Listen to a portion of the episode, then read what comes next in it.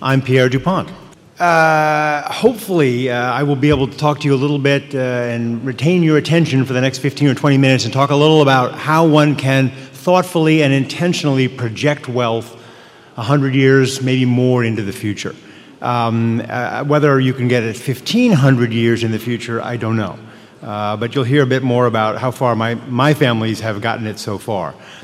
First, I want to thank Richard Wilson for putting on this event. I've come a few times, not in 3 or 4 years now. It gets better every time. So, Richard, thank you very much for doing this and for all of your team also. So, you heard Peter Habib speak earlier. And he talked about wealth destroyers. He laid that out very well, and he laid out some answers for wealth creation, I think. I'm not here to talk so much about destruction of wealth or even creation of wealth, but maybe projection of wealth or preservation of wealth, whether the wealth is financial or merely a legacy of some sort or even a business, to your grandchildren, maybe your great-grandchildren, and to project it in a more effective way, a more valuable way, so that it is received by those descendants and the communities in which they live more effectively. So let's see if this all works. There we go. Okay, so just to start off, you know, this topic, my topic is not about sexy investments, not about phenomenal tax strategies, not about great insurance tools, although all of those things can play a valuable role, and you should be paying attention to those topics. But it is about how to successfully project that wealth way down the tree to descendants you may never know.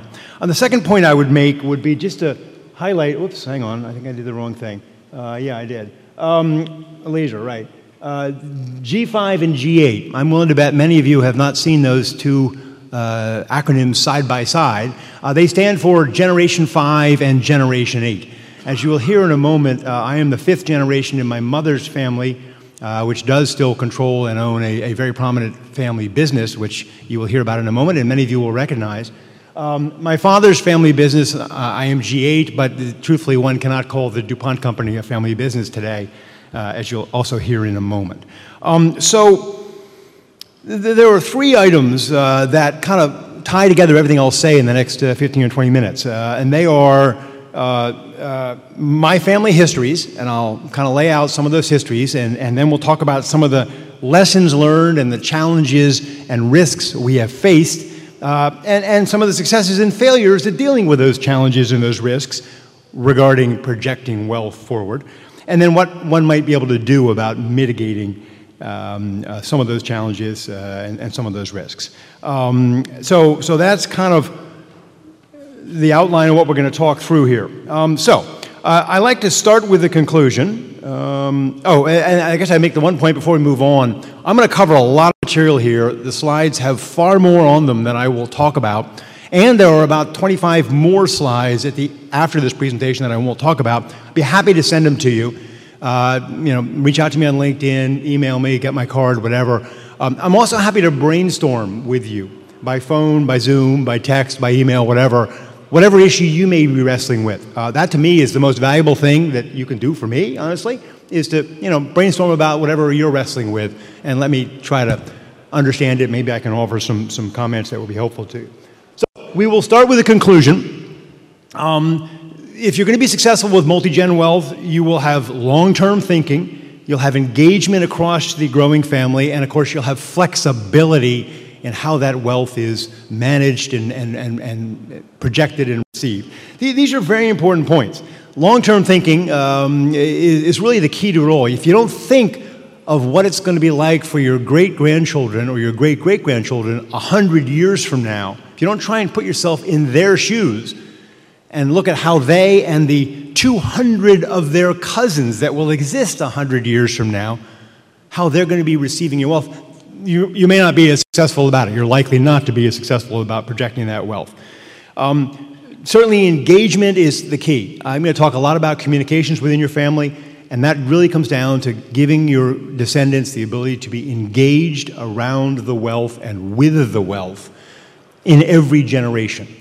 engagement is the key word here. It starts with communications, as we'll see. And again, flexibility. I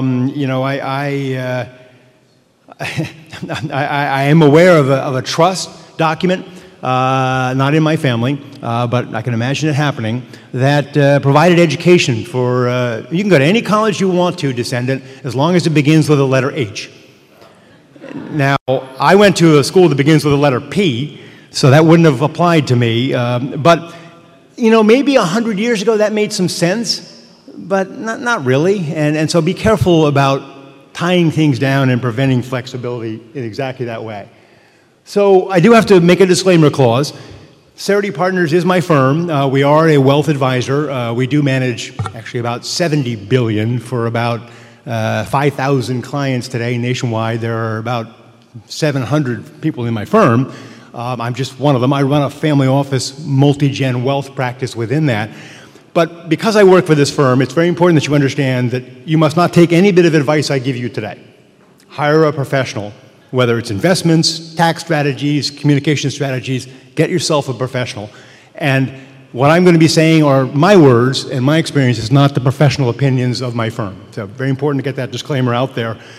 But, you know, I'll make an interesting point. You do need a team of people who can help you with your multi-gen wealth. Don't go it alone.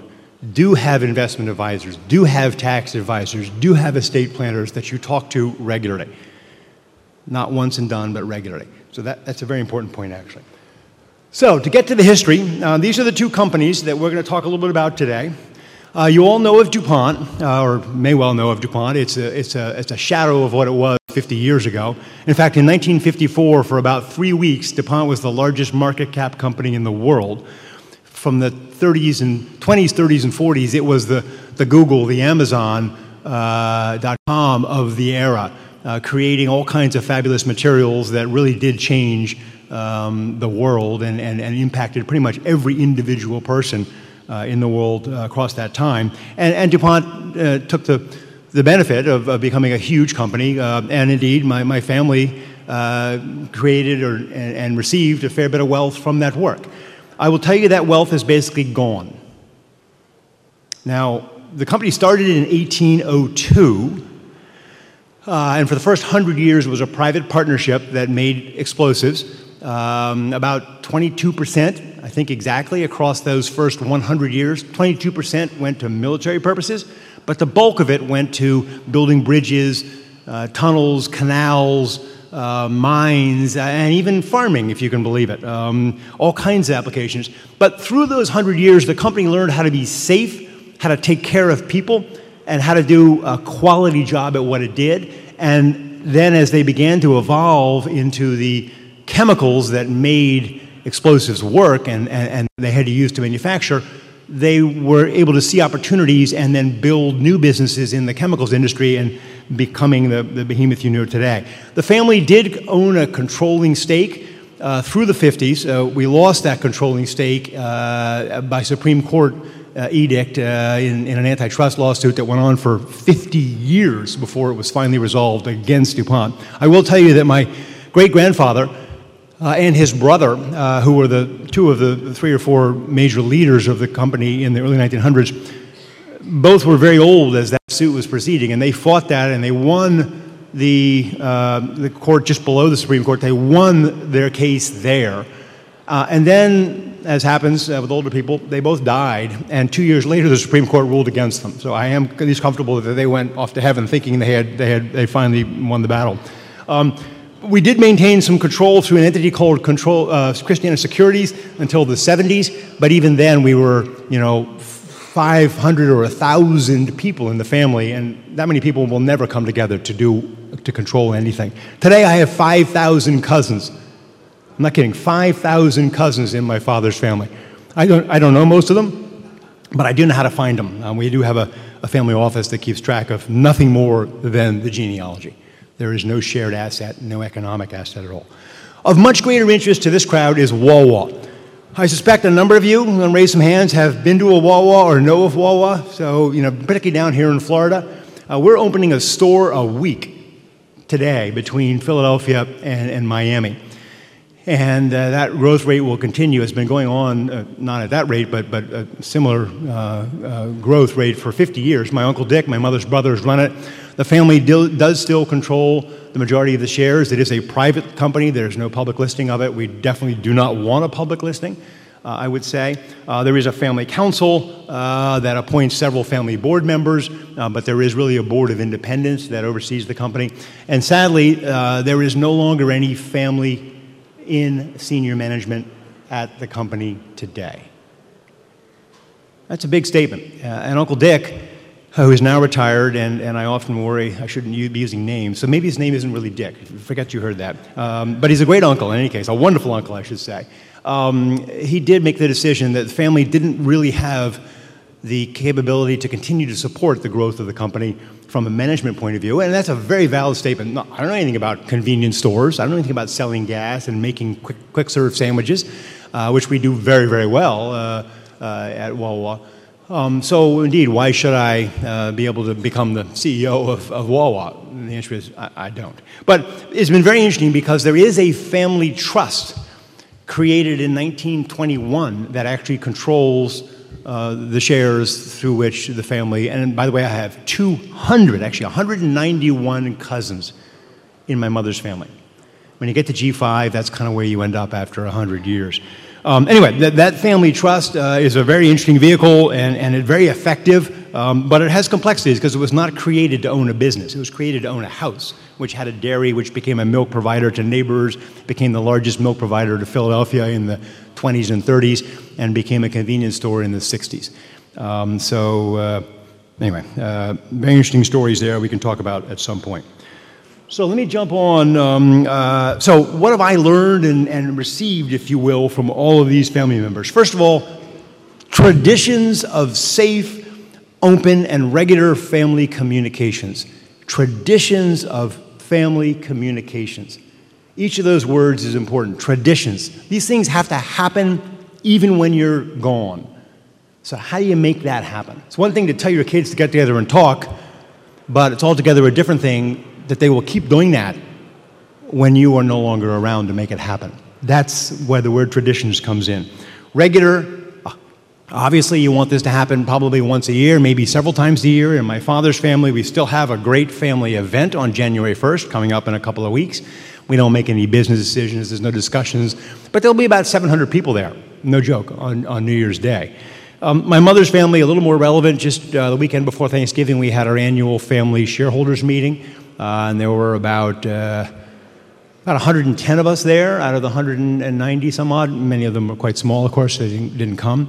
But that's a wonderful meeting, and a lot happens. We don't really make a whole lot of decisions today about the company, but we hear a lot about it because obviously the company and we as shareholders really want the family to keep being shareholders because that's a shareholder base that you can do something with. That's very important. So I'm going to speed up a lot here. Building governance systems is quite critical.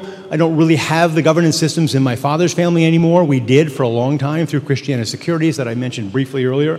My mother's family, as I mentioned, there is a family council, and I served on that family council a long time ago, 15 or 18 years ago. Probably won't serve on it again.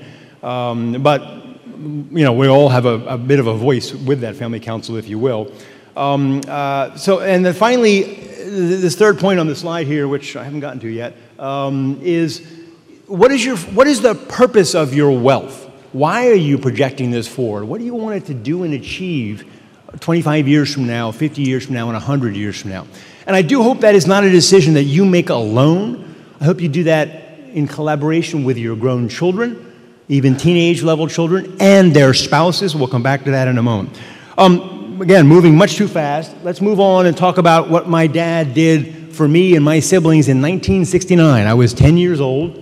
I think not quite 10. It was the summer before my birthday. He sat us down. This is my dad on the far right there talking to my daughter, the blonde, and my niece, the brunette. He was a wonderful storyteller. He had a political career, told a lot of great stories as a politician, very powerful stories that resulted in some huge successes, which we can talk about another time. But the trust coming your way from my father and our ancestors are not entirely for you. You have a responsibility to project them forward to your descendants and the communities in which they live, and there's a lot more that he said. I barely remember that first sentence, but I do remember the moment, and that has been with me ever since. My siblings and I talk a lot about this. Dad died a couple years back. We talk a lot about this kind of thing, and we've projected, I believe, this on to our children indeed. Again, moving far too fast. Some of the tools and techniques you'll need for engagement. Making communications relevant is tough. It's boring to sit there and listen about portfolio strategies and tax strategy and so on. No one wants to do that. No one will be paying attention.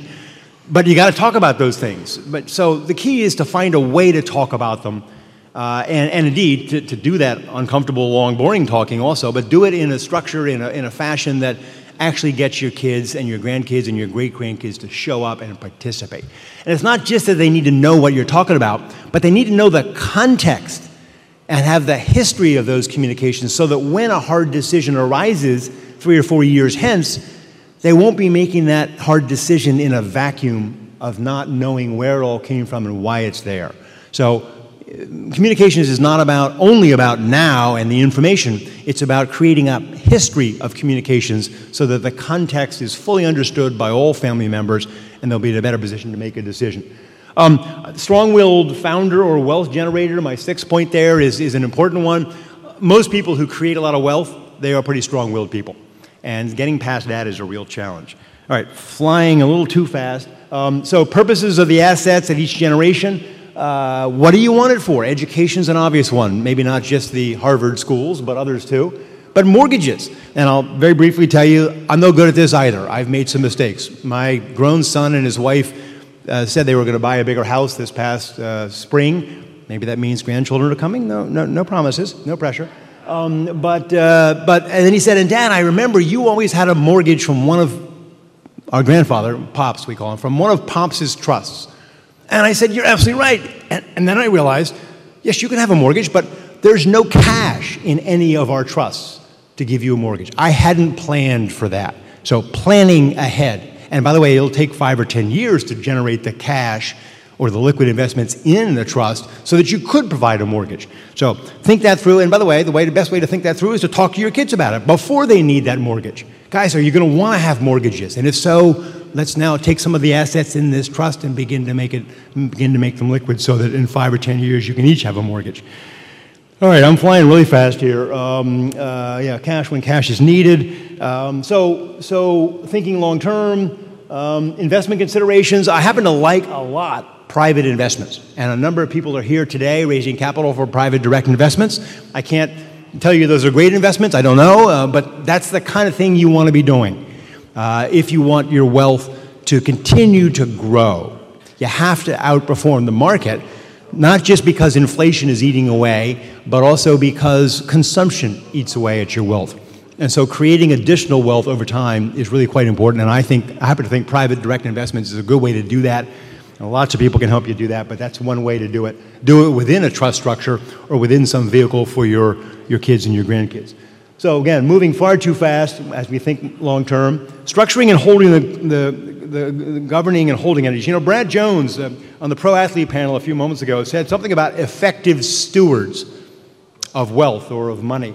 That's exactly what your governance structure needs to do, is to be creating in your descendants effective stewards of the wealth. And that's a lot of complicated discussions of how you're going to govern, what the voting mechanisms are, how people are going to be appointed and so on, but you can do that. I would also say that I think it was Brad Oates may have said that self-governance is really what's critical, and that is part of it, is self-governance. Because each of your children needs to be able to understand what he or she needs and govern the wealth from the perspective of what each of them needs. All right, I only got less than a minute left here. We're not going to get to the end. A tactical point, this actually ties in with what Stephanie Anderson said, also on that previous panel, NFL player advocate. I love that word.